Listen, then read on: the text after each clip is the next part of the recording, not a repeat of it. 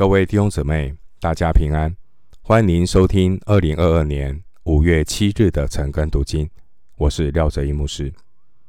今天经文查考的内容是《哥林多前书》第三章一到十五节。《哥林多前书》第三章一到十五节内容是迈向属灵的成熟，以及生命工程建造的提醒。首先，我们来看《哥林多前书》第三章第一节：“弟兄们，我从前对你们说话，不能把你们当作属灵的，只得把你们当作属肉体，在基督里为婴孩的。”刚刚信主的人虽然已经重生得救了，但属灵的生命还不成熟，无论是思想、言行。都比较随从肉体，体贴肉体，并没有随从圣灵，体贴圣灵的事。罗马书八章五节，保罗称这些属灵生命还不成熟的基督徒是属肉体的，在基督里为婴孩的。他们是在主里的弟兄，但是他们是不成熟的主内的弟兄。回到经文，《哥林多前书》三章二节：“我是用奶喂你们，没有用饭喂你们。那时你们不能吃，就是如今还是不能。”属灵婴孩的第一个特征就是不爱读圣经。属灵婴孩的特征就是只满足一些安慰、鼓励、兴奋、快捷、简易的道理。对于深度的属灵造就没有兴趣。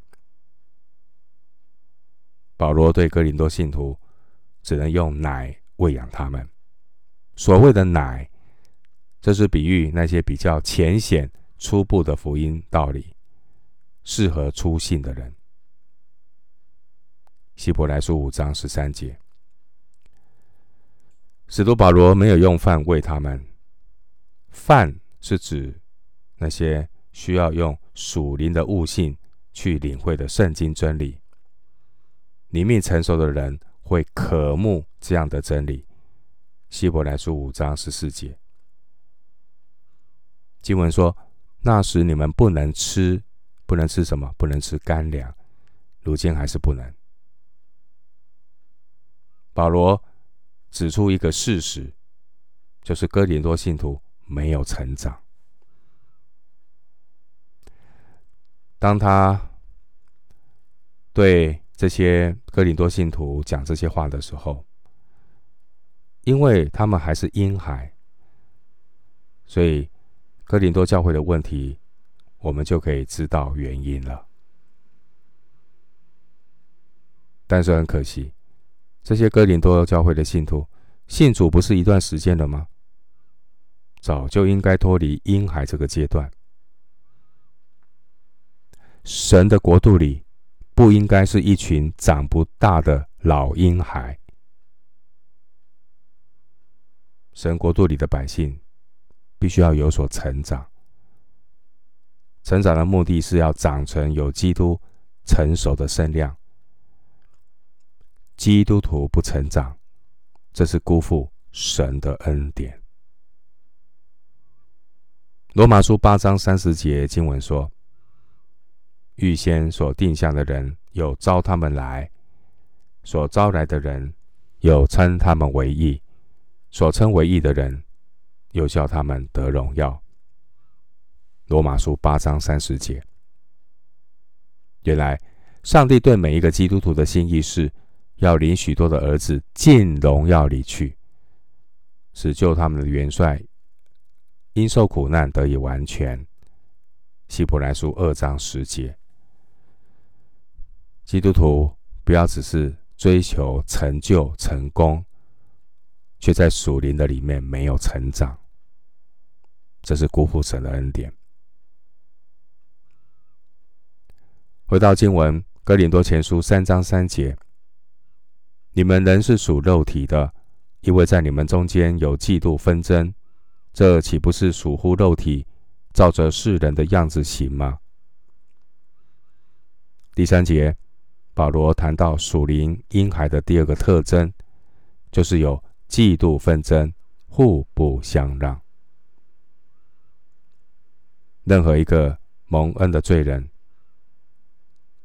我们在神面前都要谦卑，彼此的顺服。然而属肉体的人，不但不高举耶稣基督并他钉十字架的奇异恩典，反而会去效法这个世界，看重人，看重人的智慧，高举人，高举人的所有，人的所能，这些都是属肉体的人会有的表现。并且属肉体的人自视甚高，互不相让，以至于就会产生各种的分党、嫉妒、纷争的乱象。哥林多前书一章五节有形容哥林多教会的信徒，他们口才、知识都全备，侍奉的恩赐也充足，但是哥林多教会的信徒还没有受过十字架的对付。因此，他们属灵的生命仍然处于婴孩的阶段，生命没有长大成熟，还没有长成像基督的身量。虽然他们有属灵的知识、才干、恩赐、成就，但这些都不能够代替属灵生命的成长，也不能够增加人一个属灵生命的高度。在基督里。成熟的属灵人，他会服在基督的权柄之下，他随从圣灵，体贴圣灵的事。罗马书八章五节，哥林多前书三章三节描述哥林多教会的信徒，他们是属肉体，这是比喻他们的思想言行仍然受到天然人肉体的控制和支配。并没有接受圣灵的管理。经文第三节说到，哥林多教会的信徒，他们是照着世人的样子行。所谓的世人，是指没有被圣灵触摸、改变，没有接受十字架对付的天然人。回到经文，哥林多前书三章四到五节，有说我是属保罗的。有说我是属亚波罗的，这岂不是你们和世人一样吗？亚波罗算什么？保罗算什么？无非是执事，照主所赐给他们个人的，引导你们相信。经文四到五节提到属灵婴孩的第三个特征，就是高举人、追随人，用地上的人事物来代替。基督耶稣。经文第五节，使徒保罗提醒哥林多教会的信徒：无论神的仆人有多大的恩赐、多大的成就，都算不得什么，因为真正属灵的工作是神做成的。这些传道人不过是上帝所使用的器皿。传道人他们做神的工作，乃是造主所赐给他们个人，赐给他们个人的恩赐负担。所以，工作和工人都是上帝的。第五节提到执事，原文的意思是仆役，意思是执行他人命令的人。保罗在这里用“执事”这个字，特别要强调传道人在神面前的卑微。因此，高举任何一个神的仆人，都是属肉体不成熟的态度。回到经文，《哥林多前书》三章六到七节：“我栽种了，亚波罗浇灌了，唯有神叫他生长。”可见。栽种的算不得什么，浇灌的也算不得什么，只在那叫他生长的神。六到七节，使徒保罗用耕种的比喻，说明上帝仆人所成就的是有限的。保罗他能够栽种，亚波罗他能够浇灌，但只有上帝能够带来生长。第六节的栽种，这是指保罗他的事工偏重于开荒布道，到没有传过福音的地方传福音。罗马书十五章十九到二十节。经文第六节提到浇灌，这是指亚波罗的事工偏重于帮助那些蒙恩信主的人生命成长。使徒行传十八章二十七节。无论是保罗也好，亚波罗也好，他们都是神使用的仆人，他们是照着神给他们的呼召为主工作。然而，只有上帝自己能够使人的灵命确实的生长起来。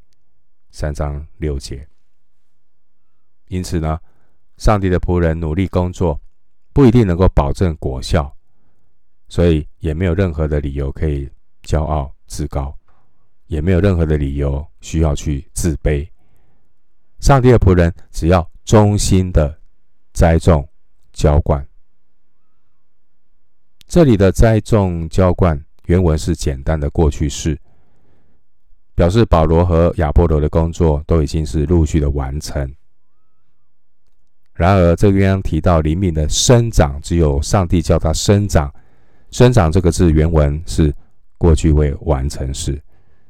过去未完成式表示呢，神使一个人生长的工作仍然继续不断的在进行着。所以弟兄姊妹。我们要继续不断的追求成长。保罗说：“我不是以为自己已经完全了，已经得着了。我们要继续的谦卑的学习，每一天在圣经的认识上，在祷告的操练上，要不断的成长。”我们看到保罗他这样说，这才是真正的谦卑。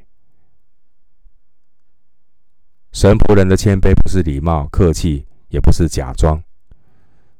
上帝仆人的谦卑，是因为他看到真正做工的主人是上帝，工作的能力也是出于神，工作的果效只在乎那叫他生长的神。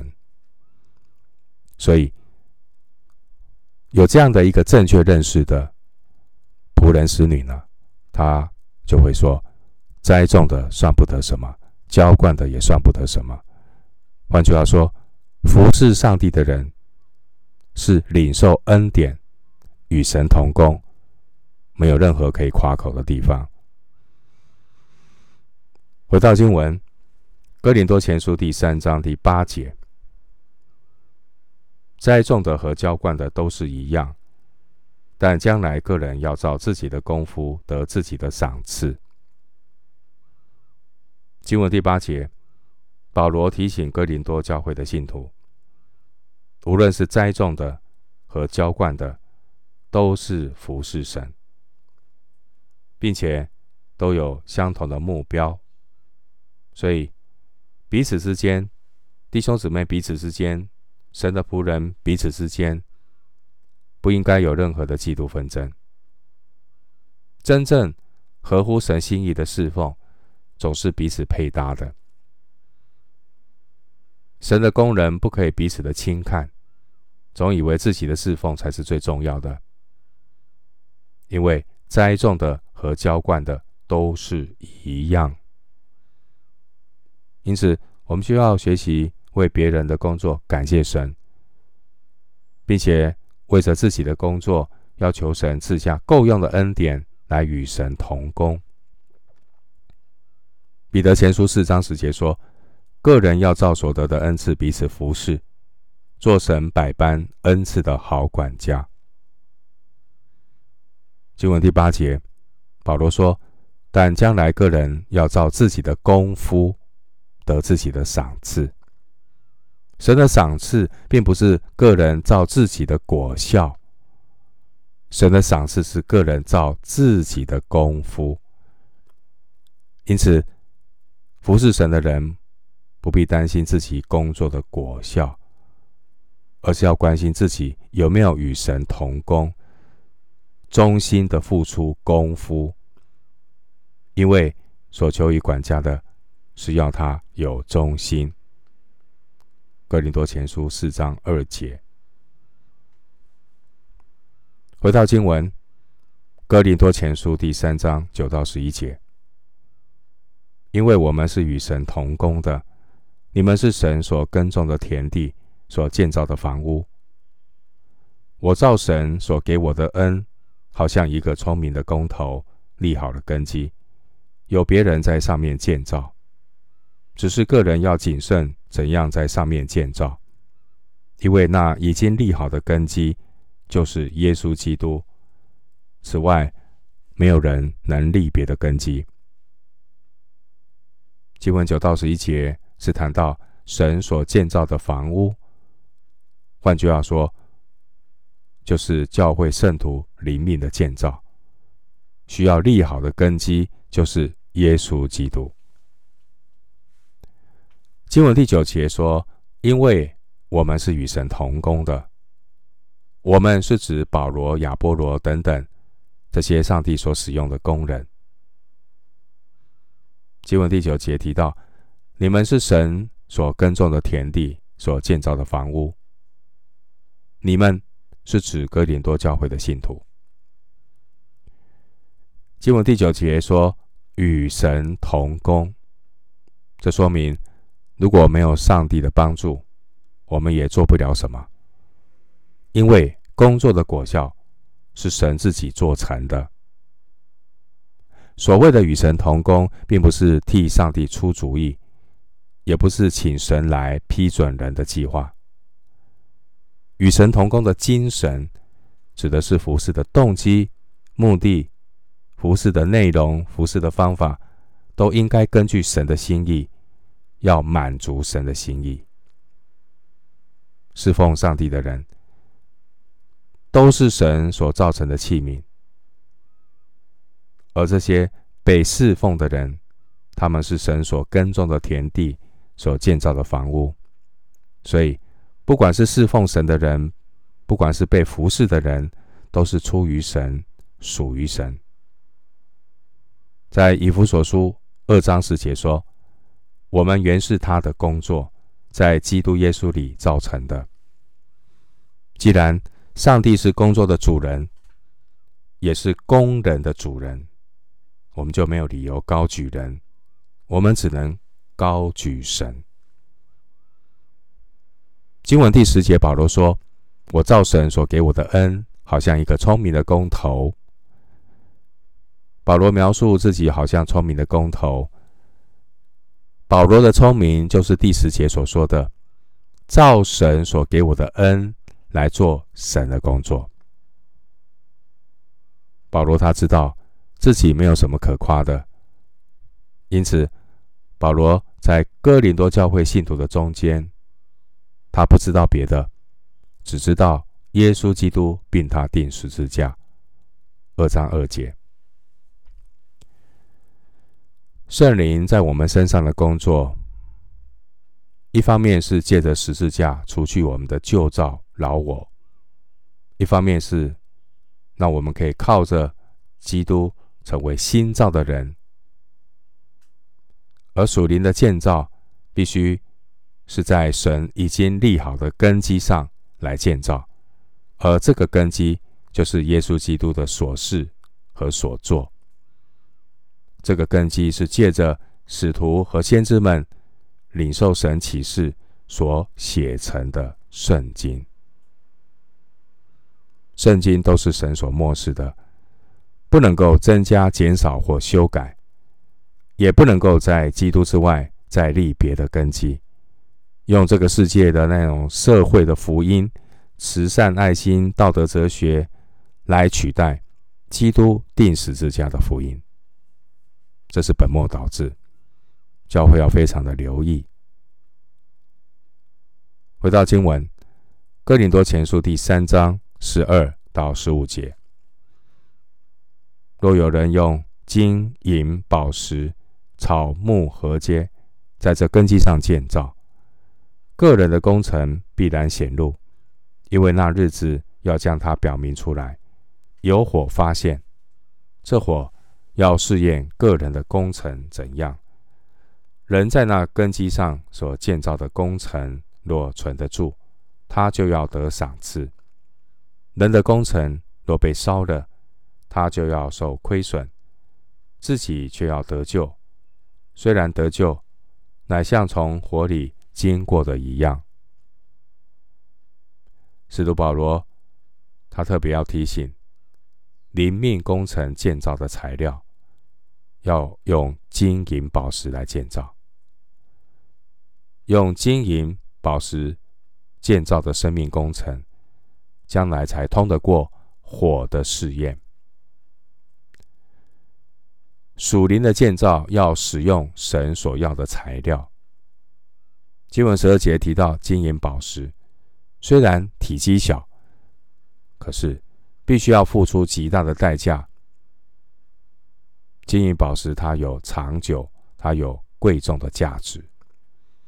而第十二节的草木禾秸，体积虽然很大，不需要付出太大的代价。草木禾秸，经火一烧，什么都没有。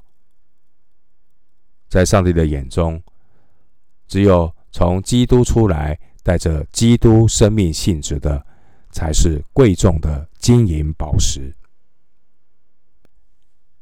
而一切从人肉体血气出来的，不管。